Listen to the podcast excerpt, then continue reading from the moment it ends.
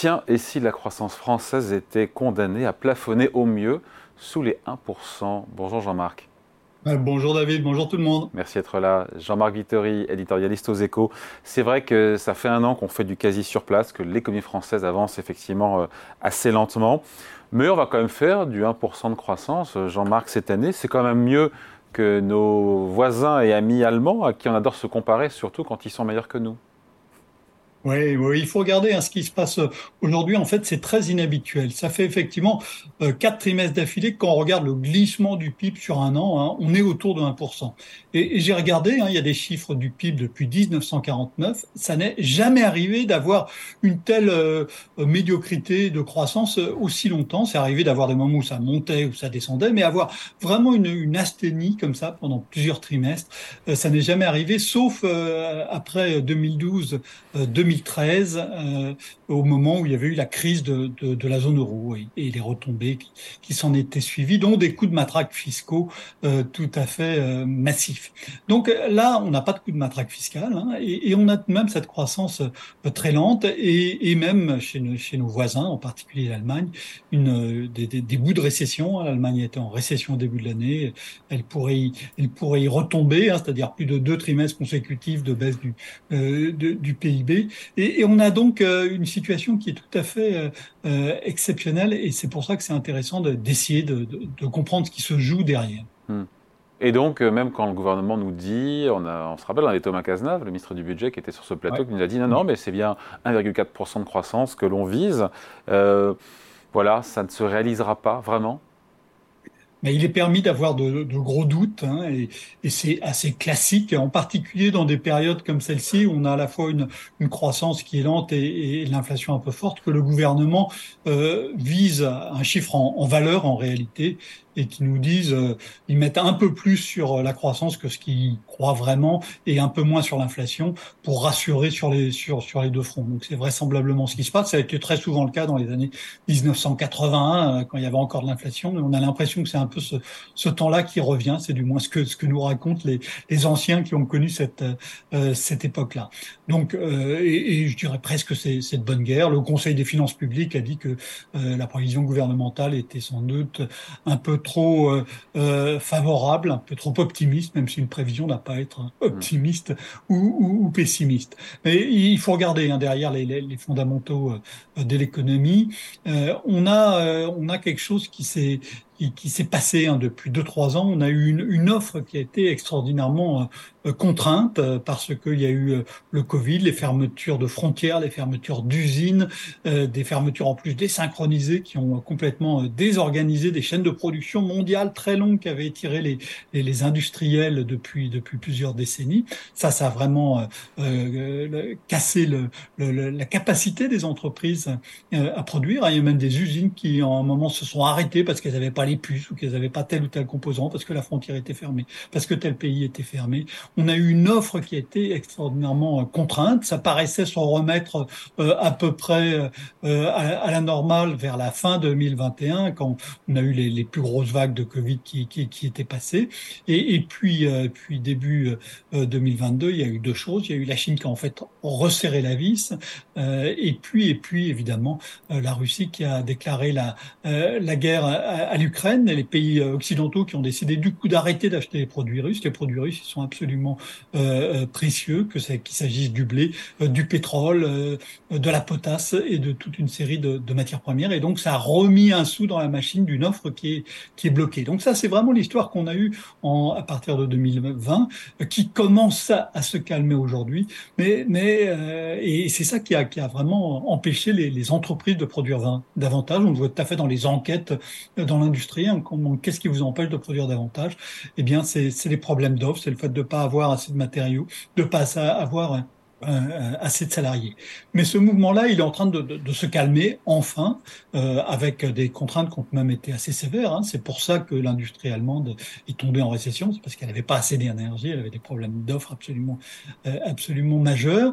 Et, et, donc, on a l'impression que ça, c'est en, train de se calmer. Les entreprises ont, ont, ont maîtrisé ça, elles ont aussi euh, euh, encaissé les coûts que, que, que, ça supposait. Mais, mais il suffit pas d'avoir une offre qui repart pour. Il faut aussi avoir une demande. Et maintenant, c'est la demande qui est anémique, c'est ça?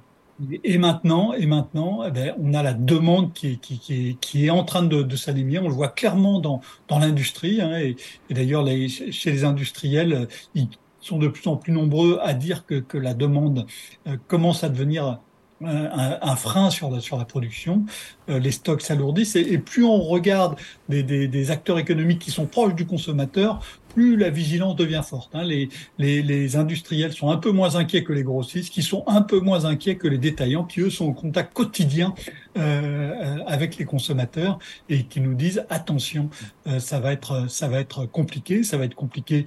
Alors évidemment, on a eu euh, une inflation qui a, qui a, qui a rogné dans certains cas le pouvoir d'achat, pas à l'échelle du pays, mais dans un certain nombre de euh, de, de, cas. ça va ça et, et, ça ça ça va continuer. Mais on a aussi, et on commence à le voir, et on va le voir de plus en plus fort, je pense que vous allez en parler euh, avec euh, votre invitée suivante, mais on va avoir aussi des secteurs qui vont être massivement impactés euh, par la hausse des taux d'intérêt. Vous vous souvenez, il y a quelques mois, il y avait un certain nombre de gens qui disaient la hausse des taux d'intérêt servira à rien pour l'inflation, elle va rien changer, tout ça.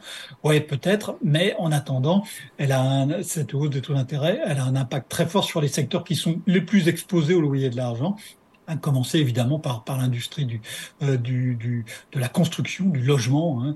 Euh, la demande de logement a chuté de près de, moitié euh, en un an, c'est absolument sans précédent et, ça va évidemment avoir un impact. Alors je sais bien que le bâtiment, c'est pas toute l'économie d'un pays, mais c'est une composante et, sur d'autres secteurs, ça va, ça va jouer aussi. Donc cette demande, si elle est aujourd'hui anémiée, aussi neurasthénique sous pression, ce sont les effets secondaires de cette inflation qui a cette morsure de l'inflation, encore une fois, sur le pouvoir d'achat. Quelle aussi, quelle responsabilité quelque part, mais c'est le mandat de la BCE que de lutter contre l'inflation, au travers, encore une fois, de ces relèvements de taux d'intérêt qui commencent à produire, qui semblent produire des effets sur l'inflation. Oui, et toute la difficulté, c'est de savoir jusqu'où et jusqu'à euh, à quelle profondeur et, et, pendant combien de temps cette baisse des taux, cette hausse des taux d'intérêt euh, va, va, va impacter euh, euh, l'économie? Mais, mais la Banque centrale européenne, elle fait son boulot. Elle, elle a une seule mission, hein, euh, c'est maintenir la stabilité des prix. Et quand la stabilité des prix est maintenue, elle peut faire ce qu'elle veut derrière. Mais il faut d'abord maintenir la stabilité des prix. Le traité constitutionnel est tout à fait clair là-dessus. Et, il y a y a y a des personnes qui sont très très vigilantes sur sur la de, de ce point-ci. Il y a déjà eu plusieurs mises en cause euh, en Allemagne euh, de, devant la Cour constitutionnelle de Karlsruhe du respect de cette, de cette obligation qui est inscrite, qui est gravée dans le marbre constitutionnel euh, européen. Et, et, donc la Banque centrale, elle, elle fait son boulot. Si elle faisait autre chose, ça pourrait devenir euh, plus compliqué pour elle. La vraie question, c'est comment est-ce qu'on rééquilibre ça euh, et, et, ça, pour l'instant, bah, clairement, en Europe, on n'a pas la, on n'a pas la réponse. Alors si, j'exagère, on a un début de réponse, c'est que normalement, si on, euh, on, regarde les règles européennes qui avaient été définies, mais redéfinies, puis redéfinies sans qu'on parvienne jamais à trouver le, le bon équilibre, euh, la politique budgétaire dans les différents pays européens devrait, dans beaucoup de pays européens, pas tous, mais dans beaucoup de pays européens, devrait être plus restrictive, et ça n'est, ça n'est clairement pas le cas. Hein. Là, même les gens qui passent leur temps à dire qu'il faut de la relance, là ici ils disent, bah finalement non, on peut pas dire aujourd'hui qu'il y a de l'austérité. Donc il y a même une forme de rééquilibrage, mais une forme de rééquilibrage qui pourrait devenir compliquée en cas de tension sur les marchés euh, financiers. On a bien vu que les taux d'intérêt à long terme ont eux aussi monté et qu'il y a un moment où ça pourrait poser euh, problème pour, euh, pour les finances publiques. Après, l'OFCE a calculé que euh, la politique monétaire de la BCE va nous retirer l'année prochaine quasiment un petit point de croissance. Oui, bah oui, oui. Bon, c'est l'effet voulu après. Hein. Pardon C'est l'effet indirect, entre guillemets, de ce qui est attendu, à savoir un retour, un, un, une baisse de l'inflation, un reflux de l'inflation, mais qui mécaniquement... C'est effectivement ce que vise la Banque Centrale Européenne, avec un, avec un outil dont on sait qu'il n'est pas très efficace. Hein. Euh, c'est un peu comme si vous, euh, pour taper sur une mouche, vous prenez un marteau et vous tapez sur la mouche. Le problème, c'est que la mouche, elle est sur une vitre. Et, donc, c'est ce que, ce, que, fait la Banque Centrale Européenne, mais elle n'a pas beaucoup, elle a, elle a pas d'autres outils à sa, disposition. Elle se sert de sa boîte à outils dans laquelle il y a seulement un marteau. Et, donc, euh, avec les effets que, ça a, euh, et, évidemment, euh, je pense que dans les, semaines, dans les mois à venir, le, débat va être particulièrement vif. Hein. On sent ce débat monter sur la politique de la Banque Centrale Européenne. Bon, euh, donc on se quitte là-dessus en disant qu'a priori la croissance française n'accélérera pas. On va quand même a priori échapper à la récession Et pour finir sur une note positive, quels sont les secteurs quand même qui échappent à cette morosité? Ben, on voit bien que dans les services, euh, ça va plutôt bien. Alors c'est vrai que ça avait été très très mal pendant, pendant le Covid. On voit bien que dans un nombre de secteurs de, des, services, euh, il y a de la demande euh, et, que les, entreprises ont encore du mal à trouver des salariés. Donc on a, hein, mais c'est le cas depuis sans cesse depuis trois ans. Hein, on a des décalages très forts d'un secteur à l'autre, du côté de la demande, du côté de l'offre, et, et c'est pour ça que c'est pas évident d'avoir une vision, une vision globale. Mais la vision globale qu'on peut avoir, c'est que effectivement sauf euh, euh, pression très forte que pour l'instant on ne voit pas venir, on devrait éviter euh, une récession. Mais enfin, ça va être, ça va tout ça va être très très très très pépère comme rythme de croissance. Avec tout le, on finit là-dessus, avec tout l'impact que ça aura, les conséquences que ça aura sur les déficits publics. Si la croissance n'est pas au rendez-vous, que l'inflation est un peu supérieure, la prévision du gouvernement c'est 2,6% en moyenne sur 2024, c'est assez pour le coup optimiste. Euh, on ne sera pas 4,4% de déficit public attendu par le gouvernement en fin 2024, peut-être plus autour de 5%. C'est ce qu'a calculé aussi l'OFCE. Hein. Oui, alors là, si vous regardez les prévisions de déficit hein, depuis maintenant 20 euh, euh, ans en France, n'ont jamais été respectées. Et, dans le contexte actuel en particulier, je ne vois absolument pas pourquoi elles le seraient. Allez, merci beaucoup. Explication, point de vue signé Jean-Marc Vittori, éditorialiste aux échos. Merci Jean-Marc, salut.